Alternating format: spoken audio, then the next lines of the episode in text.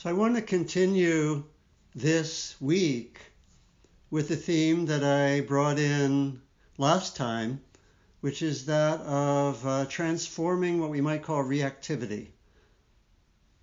But I wanted to start uh, just by placing again uh, in context our times that we're at the time when uh, I think most of us, maybe almost all of us, are still sheltering in place, many of us certainly. And I like to see the current crisis not just as carrying difficulties or challenges, but also bringing opportunities. That this, I think, is a very, very important perspective that many of us will, uh, are having, and that the crisis can, in many ways, bring gifts. One possibility is that it can lead to a deepening of our practice.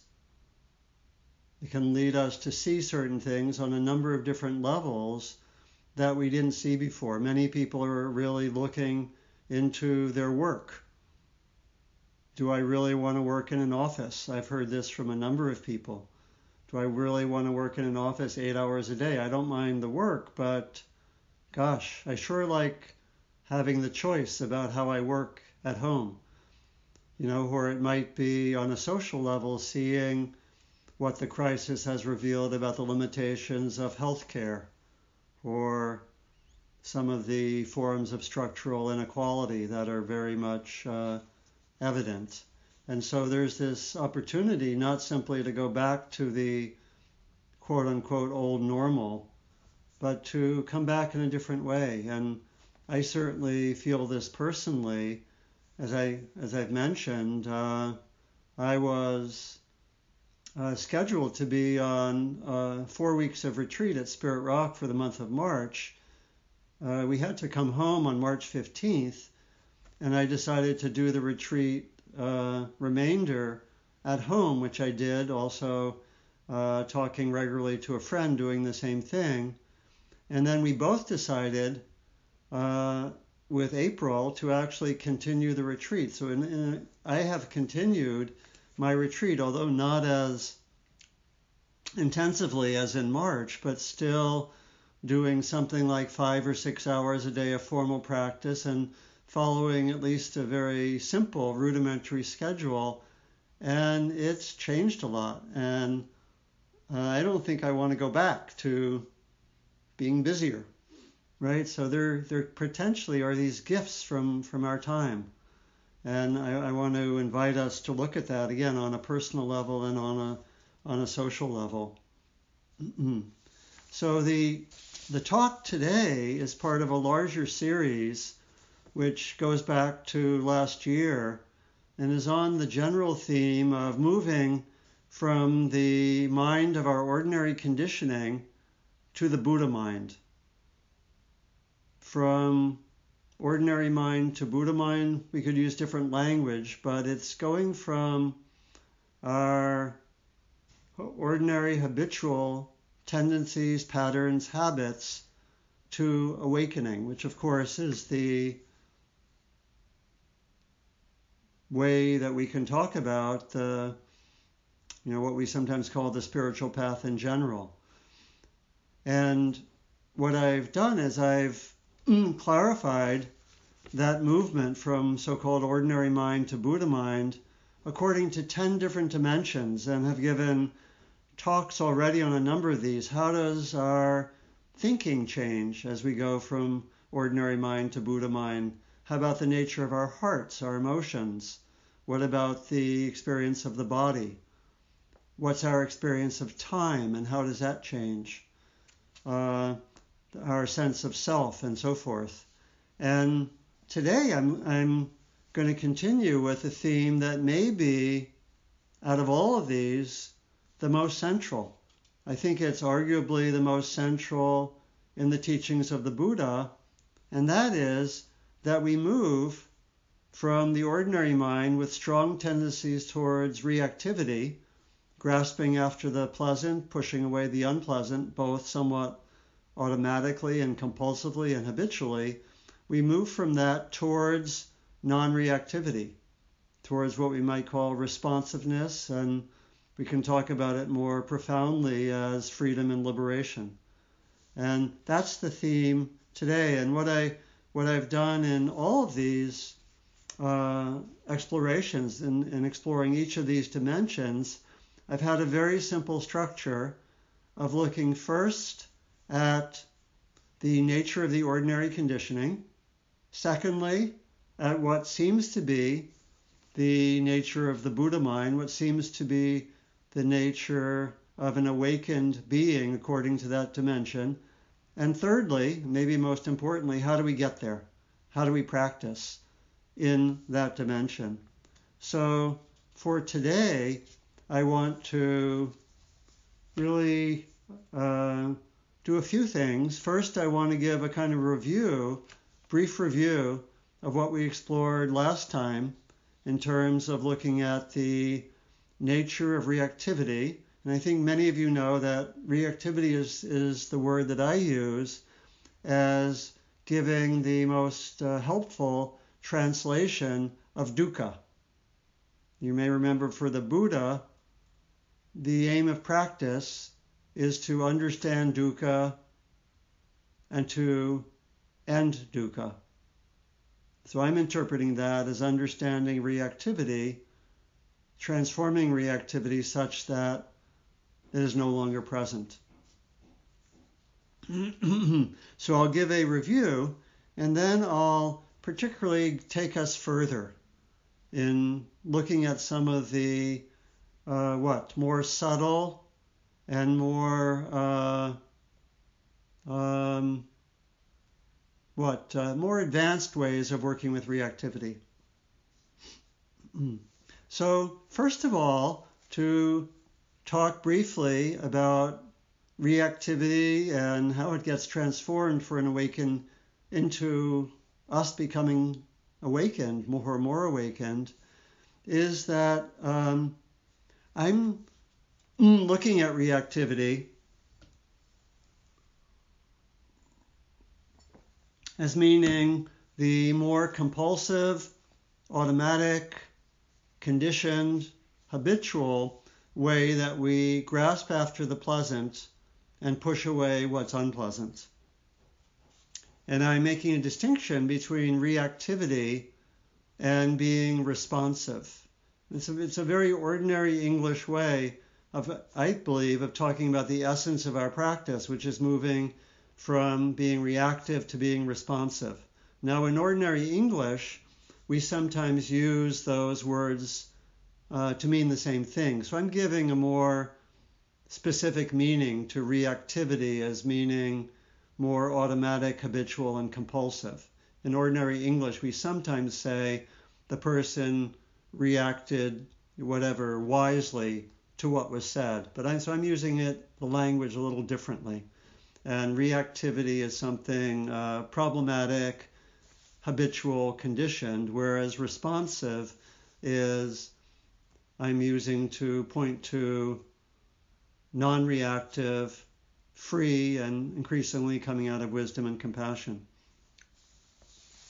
So, in the Buddha's teaching, the I believe that this is the really the um, the essence of the, the Buddha's teachings. If I had to really summarize the whole tradition and the Buddhist teachings, it would come down to moving from reactivity to responsiveness. Again, the English words hide the more profound reality of that.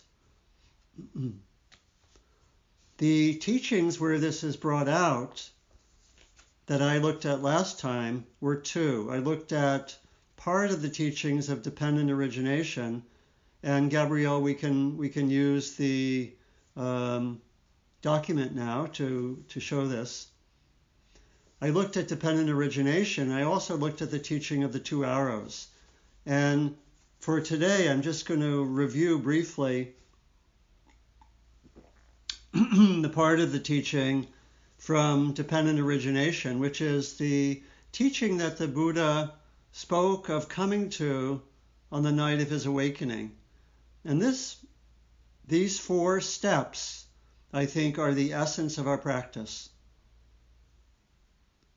a Tibetan a teacher of Tibetan practice, Reginald Ray, said that the entire spiritual path lies in these four steps. And these are the four steps that include first, having contact through our senses with what we might call a sense object, something we hear, something we touch, something we smell, um, and so forth, taste and so forth. See something we see. And in uh, Buddhist psychology, there is an understanding that thinking is a sixth sense. So we could also include under contact that when we think of something, that's that would come under contact. That is part of normal experience. Also part of normal experience is that with every sense experience, there is what we call a feeling tone. The Pali word is Vedana.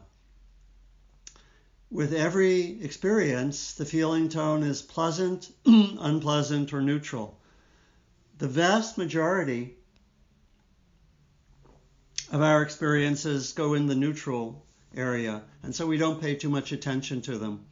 There can be as much as 98, 99% of our experiences are more neutral. And we're especially interested in the pleasant and unpleasant ones. But so they're, they can be big in our experience and in our in our preoccupations, but as a matter of fact, they're relatively a minority.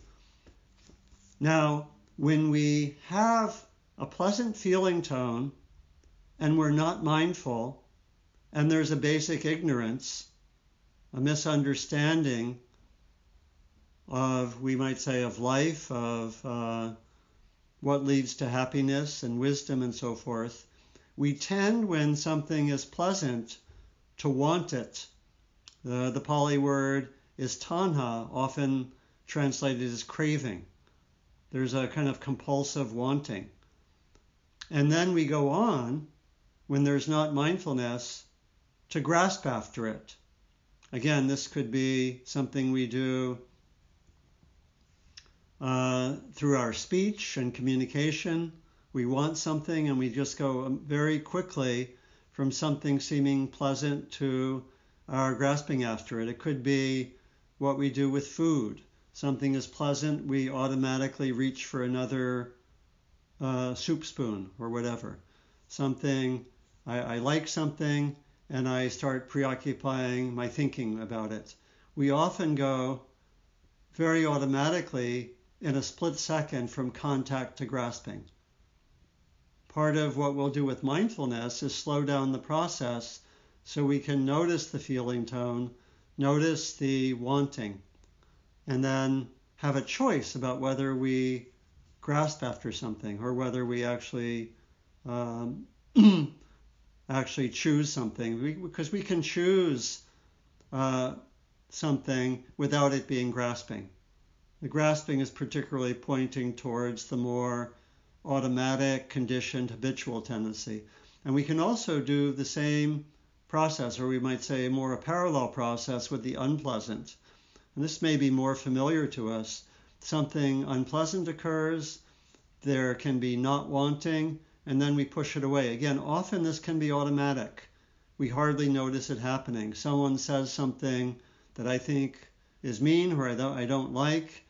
Someone says something a split second later, I react back to the person say something nasty, or um, I don't like uh, a taste and I just automatically react in some way, or, I don't like something.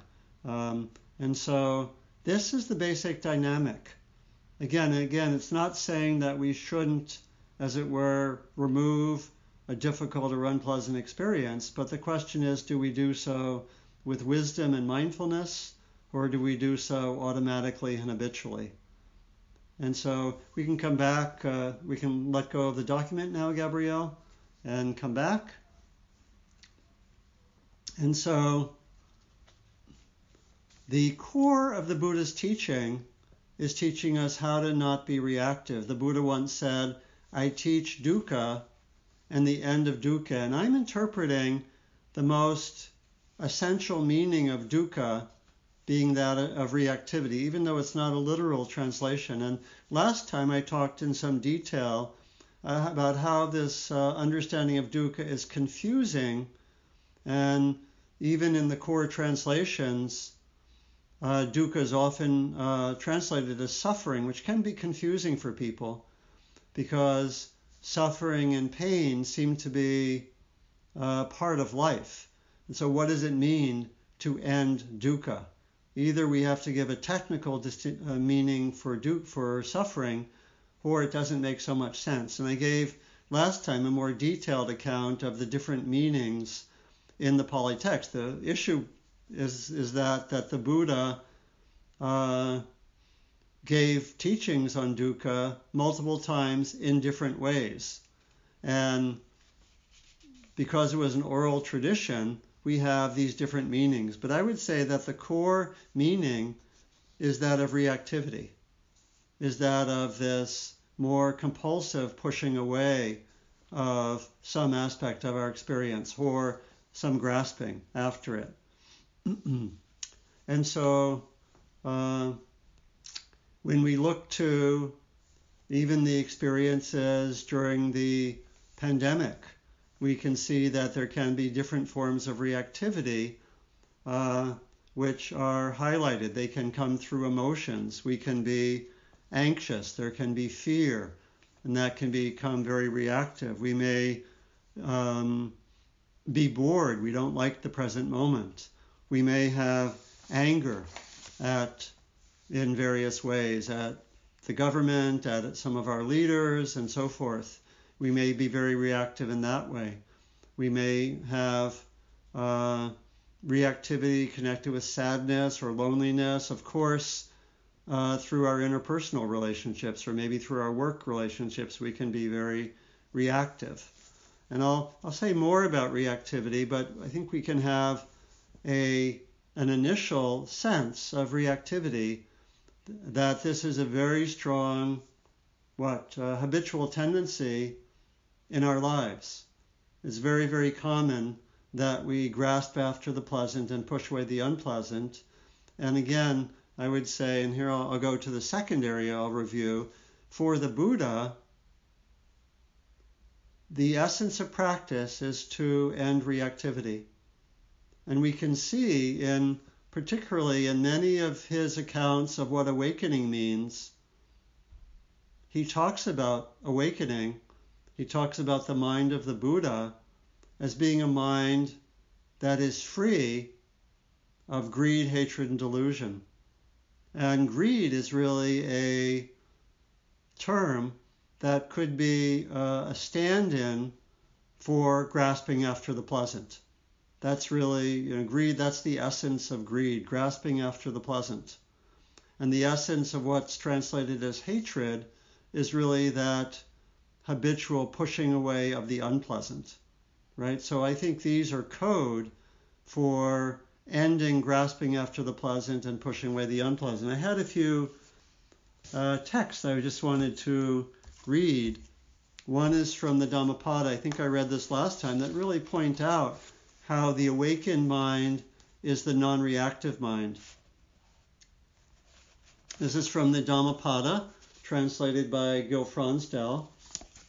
Those who fully cultivate the factors of awakening, thus, those who awaken, give up grasping, enjoy non clinging, are luminous and completely liberated in this life. And then some passages. This is from the book uh, In the Buddha's Words, uh, edited by uh, Bhikkhu Bodhi, the great translator. And these are in the Buddha's account of Nibbana. This is what he says.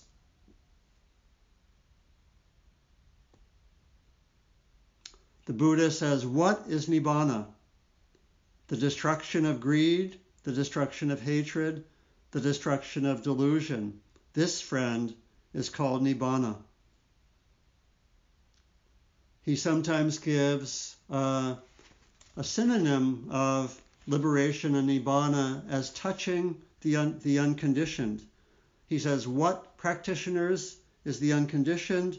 The destruction of greed, the destruction of hatred, the destruction of delusion. This is called the unconditioned. So there's a very close connection, I would say, between ending reactivity and awakening. Coming to freedom, coming to liberation. And as is sometimes said, simple in concept, hard in practice, right? But I think it's helpful to see that uh, there's a essence to this teaching that is extremely simple. It's very, very helpful. And again, I think it can be confusing when we translate dukkha as suffering because it's not very clear what the end of suffering means, especially if we don't make a distinction between pain and suffering. We certainly don't get rid of unpleasant experiences of the body, of the mind. Those continue to occur. What I would say we end is reactivity. So, how do we practice? Last time I looked, I identified six ways that we practice, and I talked about four of them. I'll just review those briefly, but these are our foundational practices. First, cultivate non reactivity. We almost have to uh, carve out a liberated space. We cultivate non reactivity uh, in part by cultivating mindfulness. Every moment of mindfulness is non reactive. We cultivate mindfulness and we have some non reactivity. and we, in a way, because we need a certain level of non reactivity to explore reactivity and develop further. We can do that through metta. We can do that through various ways that we come to a sense of peace, equanimity, and presence. So, first practice that is helpful for working with reactivity is cultivate non reactivity. Secondly, on the basis of uh, mindfulness, be mindful when there's reactivity. Study the reactivity. Notice when it occurs.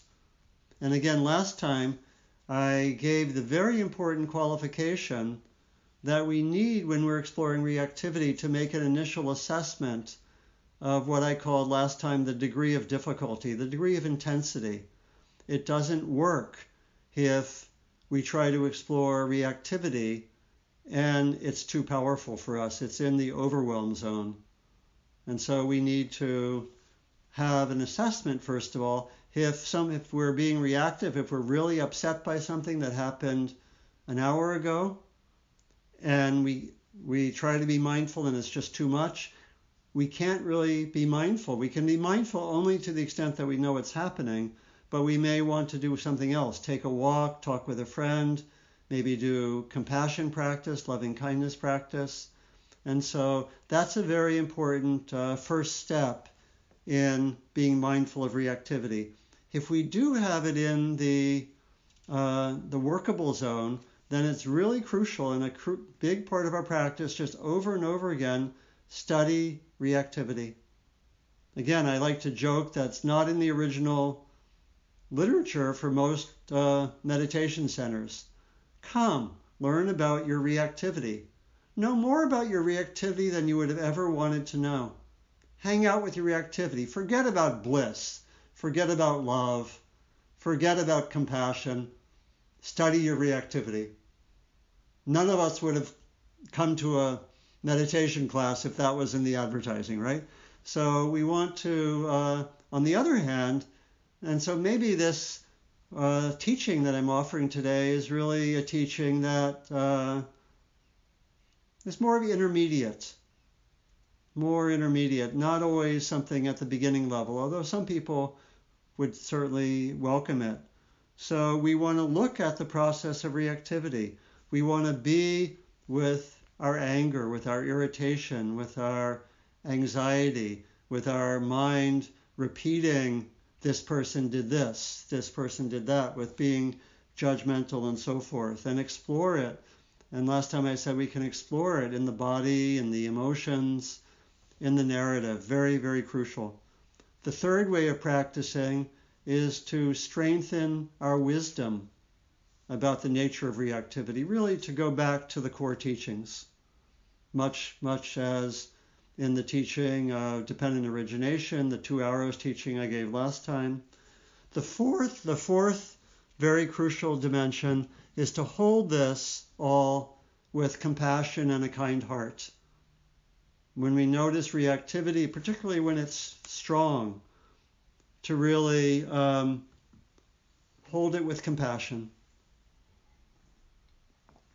If there's a lot of reactivity, come back to come back to compassion, do loving kindness practice, do forgiveness practice, do the one of the heart practices to really to really balance that out.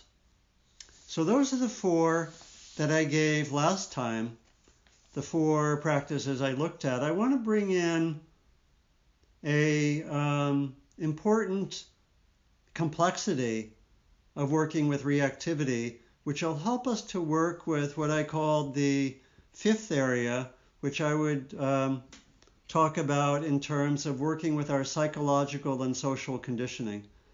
But I want more to uh, access that through talking about this complexity of reactivity. You may have noticed that when you're reactive about something, when you're judgmental or anxious, and there's reactivity or angry, you may have noticed that you often have a good point on your side. You may have noticed that reactivity gets mixed up with seeing something clearly. When my friend doesn't keep my the agreement we had and I become reactive, I noticed something that's important that my friend didn't keep the agreement. I can still be really reactive, but I notice something important. When I notice social injustice, I can be really reactive about social injustice, but I notice something important. Now, I think what happens to us often is we think, I have something valid or important on my side. I think we don't say this exactly, but I think implicitly we think, oh, I've got something on my side, therefore my reactivity is completely justified, right? My friend is clearly in the wrong not keeping the agreement. There's clearly injustice. And so I can be very, very reactive. And I think when we look to a lot of our reactivity, maybe even most of it, we can notice something that could have some value that could meet a need. When I really, really grasp after going to this restaurant, right? And I get really reactive and graspy. Well, maybe there's something valuable. You know, maybe the curry is really, really good, and that's important for me to know, right? Right? Or how many of you can identify with that uh, point that often with reactivity, there's something actually valuable in the reactivity. How many of you can see that in your own experience, right? Right, and so doesn't this make working with reactivity more complex? That there is with reactivity often, I think most of the time, some kind of noticing, some kind of intelligence, some kind of value, what we might call some kind of discernment. You know, I might be anxious about my finances and be really reactive and judge myself. Well, there could be something there that's important, right? And one way that I like to talk about this is to say that reactivity is a mix. In many, many cases, I think there are cases where it gets towards pure greed or pure hatred, but most and maybe most of our relevant uh, examples of reactivity, there's something that, uh, valuable that gets mixed with the reactivity. Doesn't that make it complex? Doesn't it make it hard to deal with, right? my friend really didn't keep the agreement. Aren't I just completely right to be judgmental? Why not? Right? And so, how do we work with that? And and I would say also, what's valuable in the re, with the uh, reactivity often hooks us, right? So so how do we work with that? Uh, another way to talk about it is that we don't simply want to get rid of our reactivity. We want, I would say, a better way to think about it, a better way to hold it, is that we transform our reactivity rather than just simply get rid of it. We don't suppress our anger. We don't suppress our reactivity. That would be unskillful. And we would also tend to miss out on what's valuable in the reactivity, but rather, here's the formula that I think is really important. We transform the reactivity by separating out what's valuable from the reactivity, transform the reactivity part of it, and then use what's valuable on behalf of wise and compassionate action. Does that make some sense? That we want to, that if I'm right, that reactivity is very, very commonly a mix of something that's helpful or valuable and our reactivity, then what we want to do is ultimately transform the reactivity in part by separating out what's valuable from the reactivity and be able ultimately to use what's helpful through compassionate, skillful action. So I can, for example, with my friend, if I work internally with my anger and irritation at the person not keeping the agreement, and work in various ways through mindfulness, through heart practices, and I come out the other end where I'm no where I'm no longer reactive towards my friend. Maybe I, you know, I have just worked through it then I can actually skillfully bring up the issue with my friend in a non reactive way. In a similar way, I would say this holds very much also even for work to transform injustice. That if we're very reactive as activists, we'll tend to be polarizing and I would say less successful. And if we can transform the reactivity we tend not to be so demonizing or opposing. And I would say we tend to be more skillful. We can have more allies. And so, so then the question is, how do we do that? How do we work with the reactivity and transform it? so here I'll give a few suggestions for how to transform our reactivity. And then I'll ask Eve to sing her song because this is really about a way, her song is about a way of working with a major form of reactivity, which is being judgmental and particularly being self judgmental. One of the main forms of reactivity that uh, we experience. We can often, very often, be self judgmental, and again, we can look at it and see that there seems to be often some validity okay, I didn't do that project well. I can really get down on myself and judge myself really, really harshly. Isn't there some validity to that? And so, again, um, the work we can do, particularly to separate out the what's maybe have some validity from the uh, reactivity, is very crucial here. And this is also, I think, and I'll talk more about this next time part of what this means is that we can actually use moments of reactivity, experiences of reactivity, as a way to not only transform the reactivity, but what we'll find is that our reactivity we can see often as being very habitual. There may be very, very old patterns of reactivity, being judgmental of ourselves, you know, another pattern that uh, I was talking about with someone yesterday is being the one who's always right. You know, one person I work with talks about this as the being the moral authority. Does anyone here identify with sometimes taking that role of I'm the moral authority, I decide what's right, right? And uh, very, very common. Um, we were talking about it in terms of walking outside and being the moral authority about people who get too close, who get within six feet, right? And and the moral authority slash reactivity gets going, right? Anyone recognize that? That one with the, these people who are just not very clear about what six feet means, right? How could they do that, right? And so there's an opportunity here to see some of our old patterns. Okay, so a few ways to practice to transform reactivity, noticing that there's something valuable. This is all dependent on the other ways of practicing as well, but this is a more intermediate or advanced form of practice.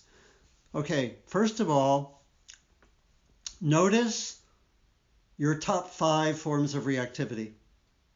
Make a list. Study your reactivity and draw up a list of what are your top five. What are the most common? Secondly, look for the patterns. Look for the reactive patterns, this can mean when you study, when you're mindful of the reactivity, and you also can reflect sometimes, ask the question, what triggered my reactivity? Start to see the pattern as including something that triggers it, as well as how it gets expressed. Okay, so we can we can uh, look for what triggers reactivity. When I was studying reactivity in depth with one particular issue, I noticed that uh, this was uh, in a situation where I had a boss who often I thought didn't listen to me. And I would notice myself very reactive when I would bring up something and he didn't seem to notice it and would change the subject. And so I got to see that when I studied the reactivity with him, I got to see that, oh, it occurs. I get reactive when I think this person didn't see me, didn't hear me, didn't listen. And I started soon noticing it in other situations. So we want to notice what the top five are. We want to notice patterns. What triggers my reactivity? What, how, do, how does my reactivity express itself? Another way to practice sometimes is to see if we can actually notice with the reactivity underneath it what's the pleasant experience that I'm grasping after or the unpleasant experience I'm pushing away. When I did work with the boss who I thought wasn't listening to me, I was able sometimes in the moment when that happened to actually try to notice, oh, when he would not listen to me, I would say, Oh, that doesn't feel good. That's painful not to be heard, not to be listened to. And sometimes I could actually experience it in the moment. When I actually experienced the painful experience and felt it directly, my mind wouldn't get reactive so much because I was actually touching what was painful. I would say that a lot of our more developed forms of reactivity are being judgmental, are thinking certain thoughts or often get very elaborated because we don't touch the underlying emotion or experience. And so a lot of reactivity, I would say, is based on not touching some underlying pain. It may be because it's in our past, we don't acknowledge it, but often reactivity can hide unconscious or unacknowledged or unprocessed pain. And there are ways we can work with that to discover it. One is to, in the moment, see if we can notice the unpleasant experience, like I did with my boss. I could notice, oh, I could actually slow things down and notice, oh, that didn't feel good, not to be heard. Another practice we can do when we notice ourselves being reactive and it's in the workable range, we can bring the attention into the body. Notice if there are thoughts or, or especially emotions or experiences of the body. Beneath the level of thoughts, we move from the level of thinking, the reactivity is thinking, we move into the body and just hang out with the bodily level. Sometimes we'll notice we were just repeating thoughts for 10 minutes. Oh, I move to the body. Oh, I'm really angry about that. And we may not even, even have known that. So I call this the dropping down practice. We can move from the level of the thinking reactivity into the body, into the emotions, and sometimes we can actually touch what's beneath the reactivity. Often when we do that, there's some transformation. and so we can, that becomes a very important way to, to work. And next time I'll look at some further ways of working. We can also sometimes work with the narratives and the views and look at those more carefully. And I think I'll I'll work with that more next time. Maybe the last thing to say, maybe two more things to say. Sometimes our forms of reactivity can really be supported by another person. It could be a mentor, a coach, a friend, sometimes a professional, a therapist, or someone who works with trauma. Sometimes some of our most persistent patterns of reactivity may be very old and very deep and can be helped by, by working with someone someone else in one of those capacities. That's that's important. Actually, I had three things to say. Then the two last things to say are in all of this, we can start to notice the reactivity, and we can also start to notice is there some intelligence or value in my reactivity? Something that's important not to lose, like the fact this person didn't keep the agreement. Or I think it's important people aren't keeping to the six feet. That's important to notice, right? Or uh, like you know some of my expressions of the judgmental mind could have something valuable and then lastly in all of this again hold it all with compassion forgiveness loving kindness that this is a difficult experience and we want to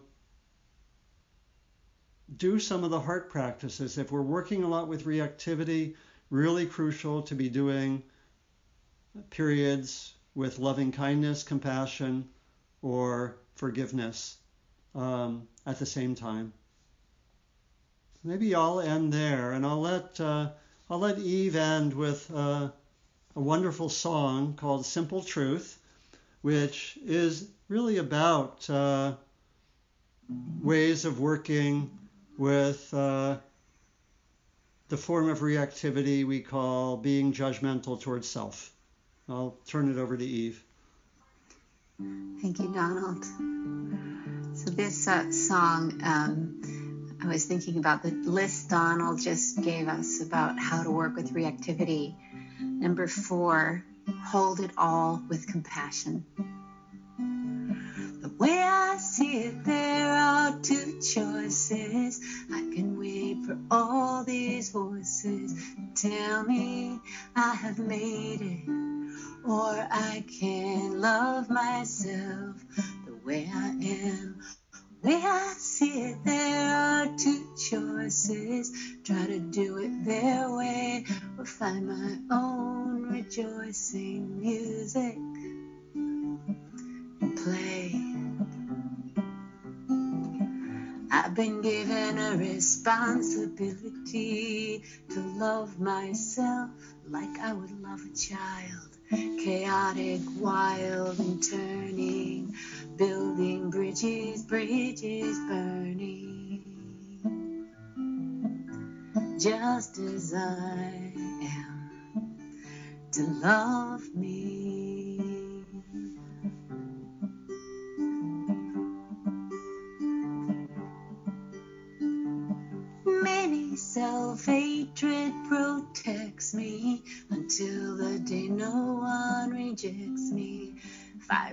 reject myself first, your coldness might not hurt. as much. Maybe if I work harder, try more, do more, faster, longer, the day will come when I feel loved by everyone. I've been given a responsibility to love myself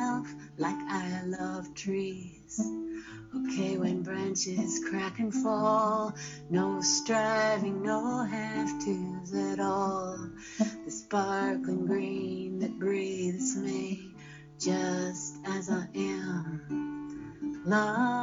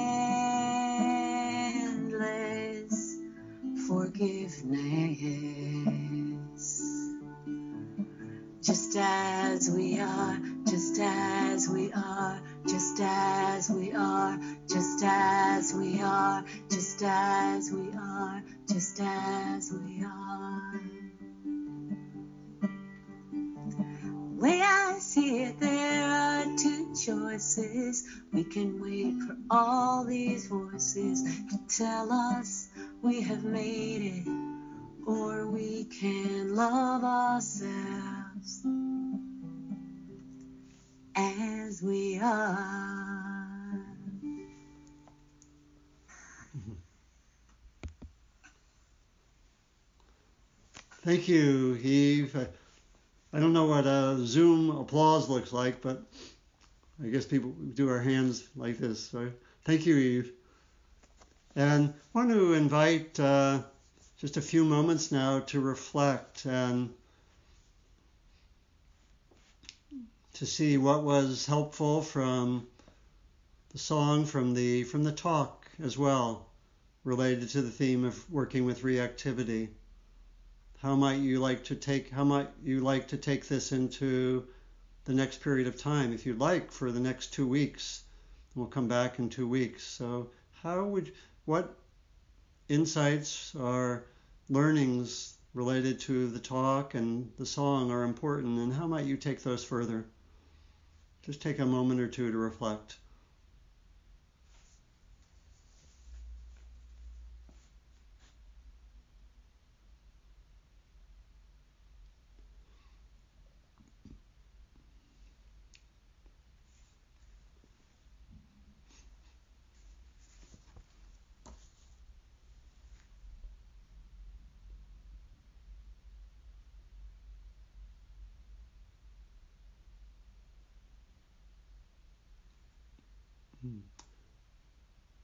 So thank you. We can have a in a moment a uh, little bit of time for discussion, questions, uh, sharing. Maybe if people explored reactivity in the last week. But I also want to say that on the uh, on the chat function, uh, uh, Gabrielle has put up a number of events that uh, an Eve's website if you're interested in having further contact with Eve. Uh, again, she's teaching, I don't know, four or five times a week online. So those uh, references are on the chat function uh, if you want to take a look at that. Yeah. Thank you again, Eve. So again, could be uh, a question about related to the talk and reactivity, could be a sharing of some way that you've worked with reactivity from the last week or a sharing of um, some example of reactivity and a question about it. So we, you can, um, I think Gabrielle will recognize you if you can uh, uh, click the raise hand function or actually raise your hand as well, and we'll, we'll go one at a time.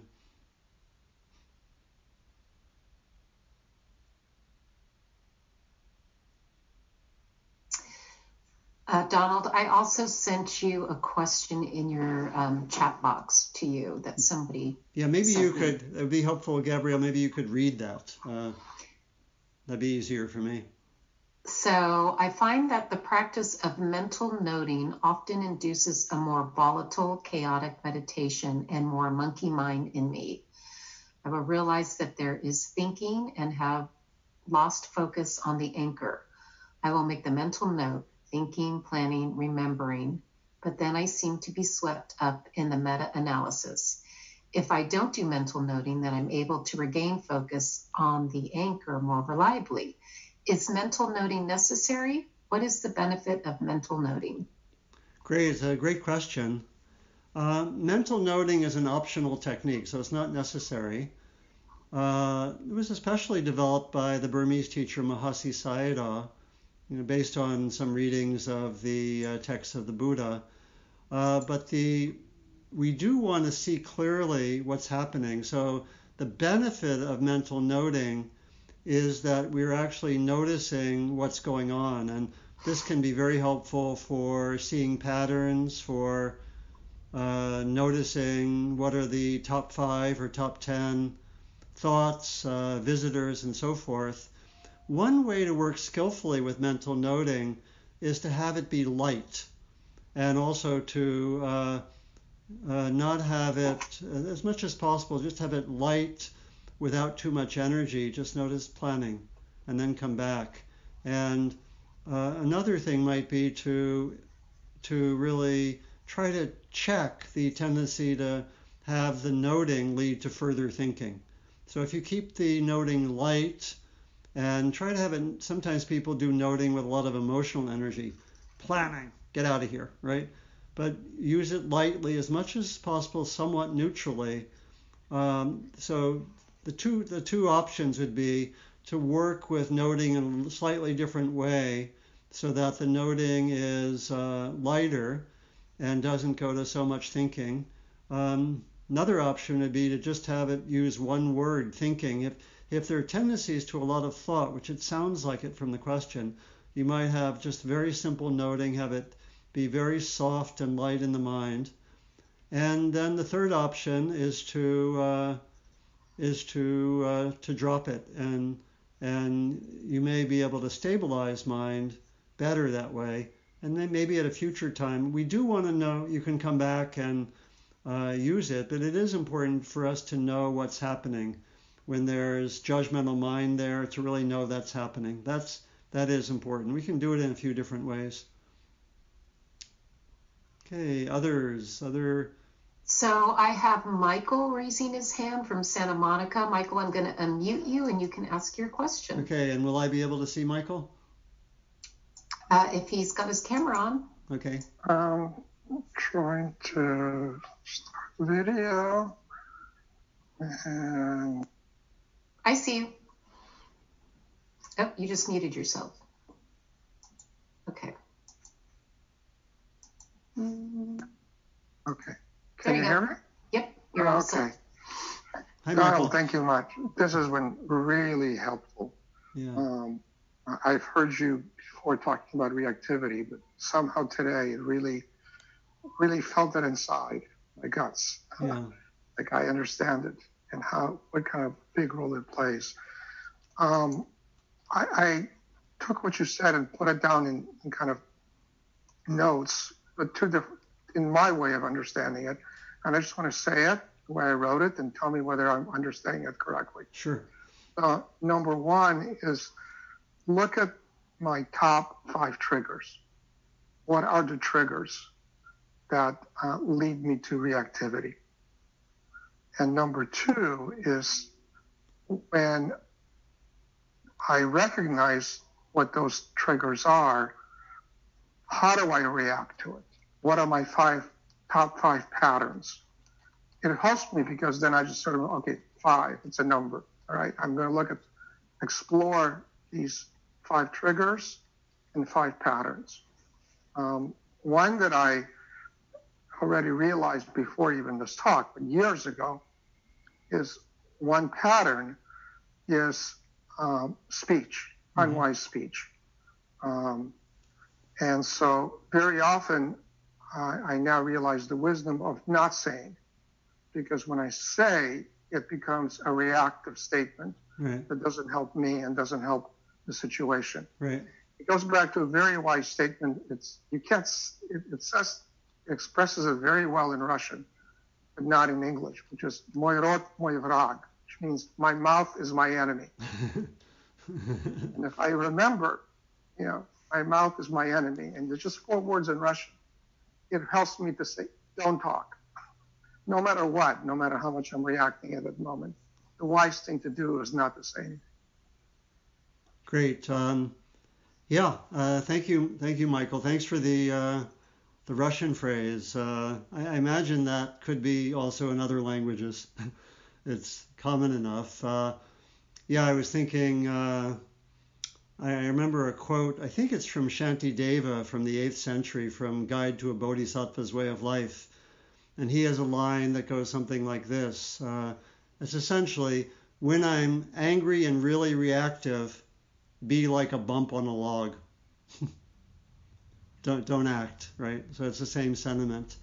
Yeah, in terms of your identifying triggers and patterns, I think that that could be one way to do it. Uh, I think my, my list was just a little bit different, but I think, and maybe we mean by triggers the same thing. I was really basically saying what are the what are the top five themes. So it could be, uh, yeah, could a theme could be my you know I'm judgmental of myself could be a theme, you know, or I'm uh, you know I'm uh, uh, irritated towards my neighbor or whatever.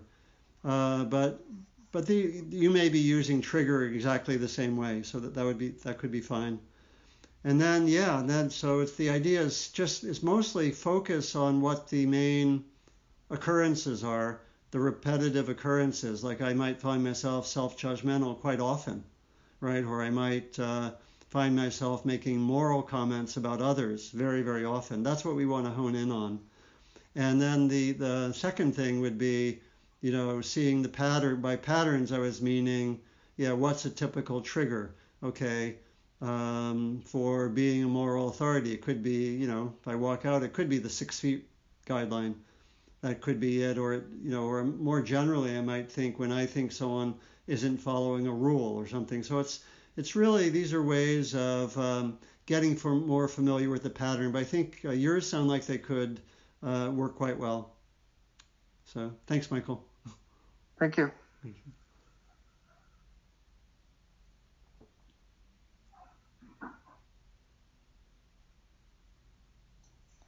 Other sharing from the last week or a question?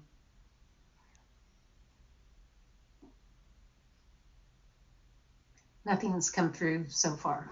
yeah, or it could just be, uh, you know, a, a thought you want to add to the mix. Yeah, please. I see a hand. Shirley. If they could raise their hand. Raise, keep your hand up, Shirley.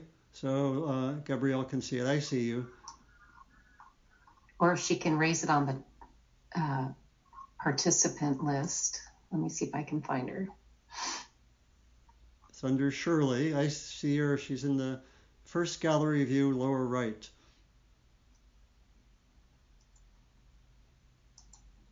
Up there, Shirley.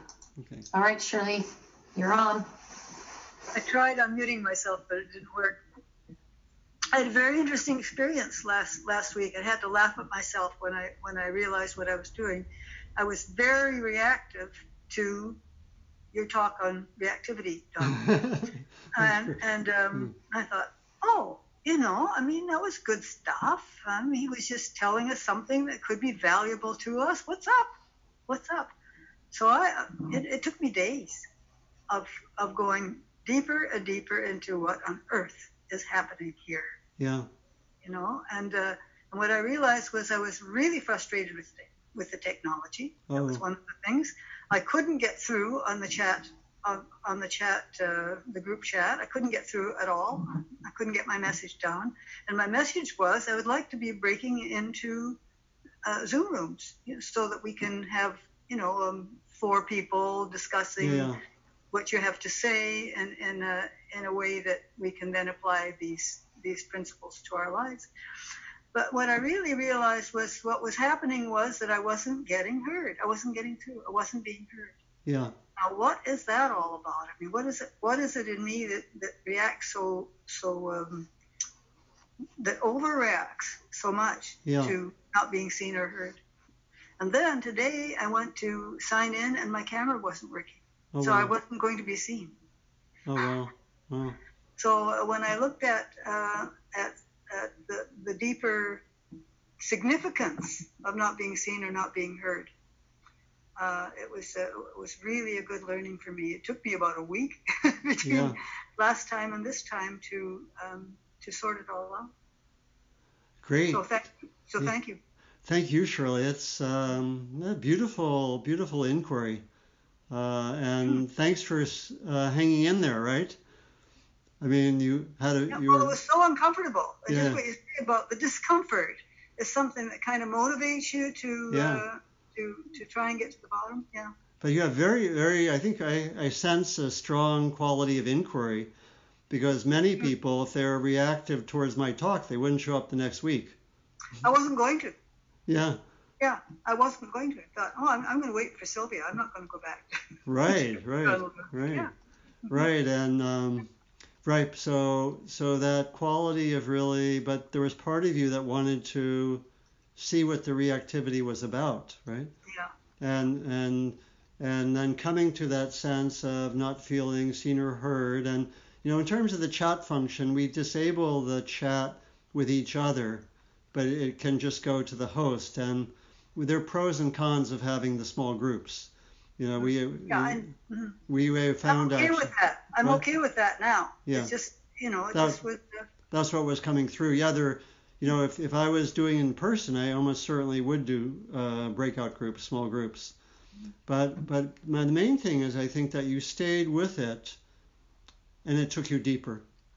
Yeah. And you came to a sense of not feeling seen and heard, which is so fundamental for us as human beings. Ne- next time, when I come back, I'm going to go more into depth on those kind of views, which most of us, you know, I mean, that was behind my reactivity with my boss that I described, very mm-hmm. similar.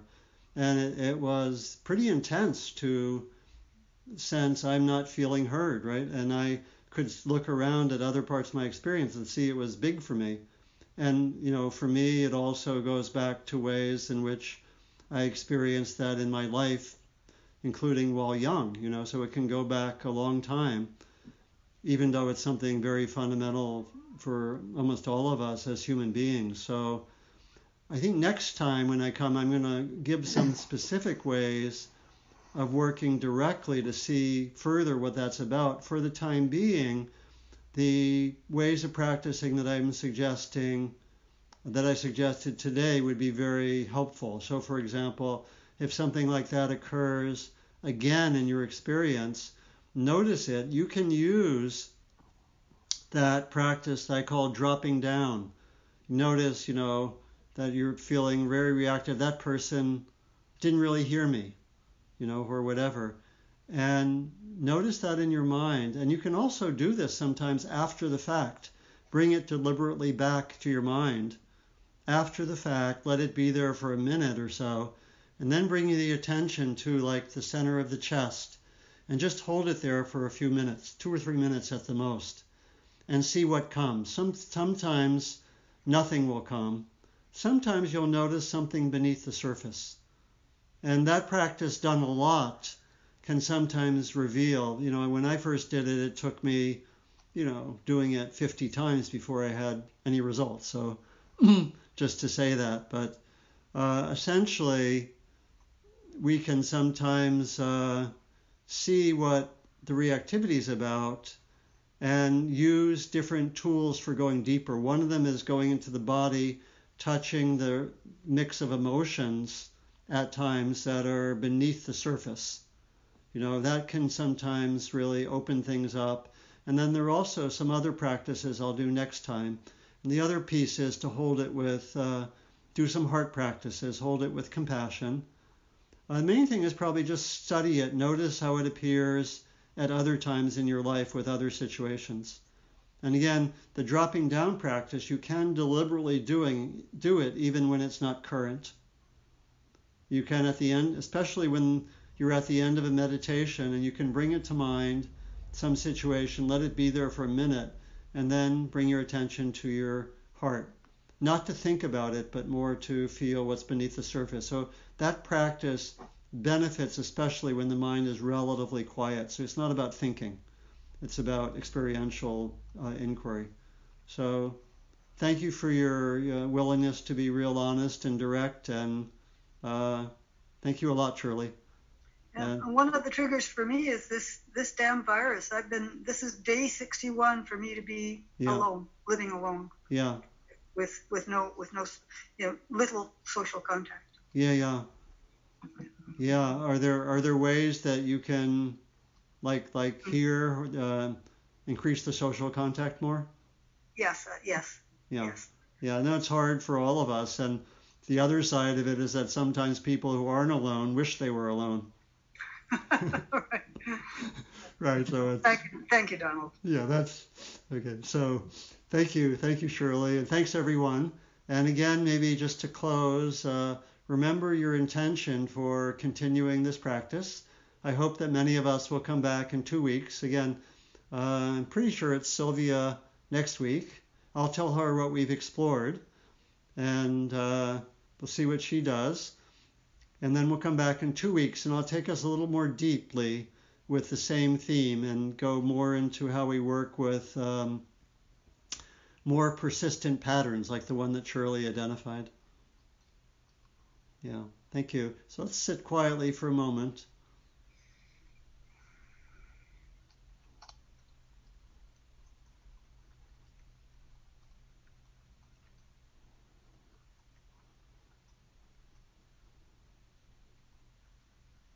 Reflect on how we'll, if we wish, bring this into practice.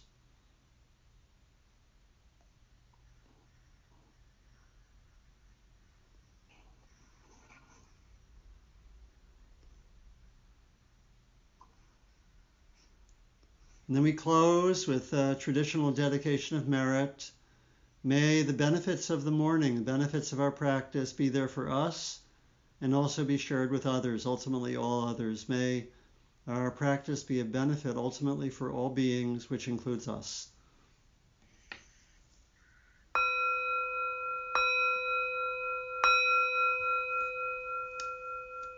So, pleasure to be with you and uh, may we explore reactivity with skill and good results. Thanks, everyone. I'm going to mute everybody, so if you want to say oh, goodbye, you are welcome to. Yeah, let them say goodbye. That's the sweetest part of this. Leave everyone unmuted. Bye. Bye. Bye. Bye. Bye. Thank you. Thank you, Thank you Shirley. Thank you, Shirley. Thank you, everyone. Thank you. Thank you. Okay. So valuable, Donald. Thank you. Thank you. And thank you for the support staff. Yeah, thank you, Gabrielle. Yeah. Thank you, Donald. Thank you, Thank you, Gabrielle. Eve. Thank you. Beautiful song. Thank you, Eve. Thank you, Eve. Yeah, thank you, Eve. Thank you, Thank you, Eve. Shirley. Thank you, Donald. Thank you, thank So you. helpful. Thank you. Thank you for the Donald, real this is world such a deep examples. exploration. Thank Yeah. you. Yeah. Okay. Bye bye, everyone. Bye-bye. Bye. Donald.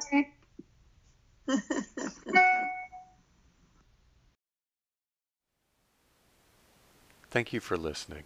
To learn how you can support the teachers and Dharma Seed, please visit dharmaseed.org slash donate.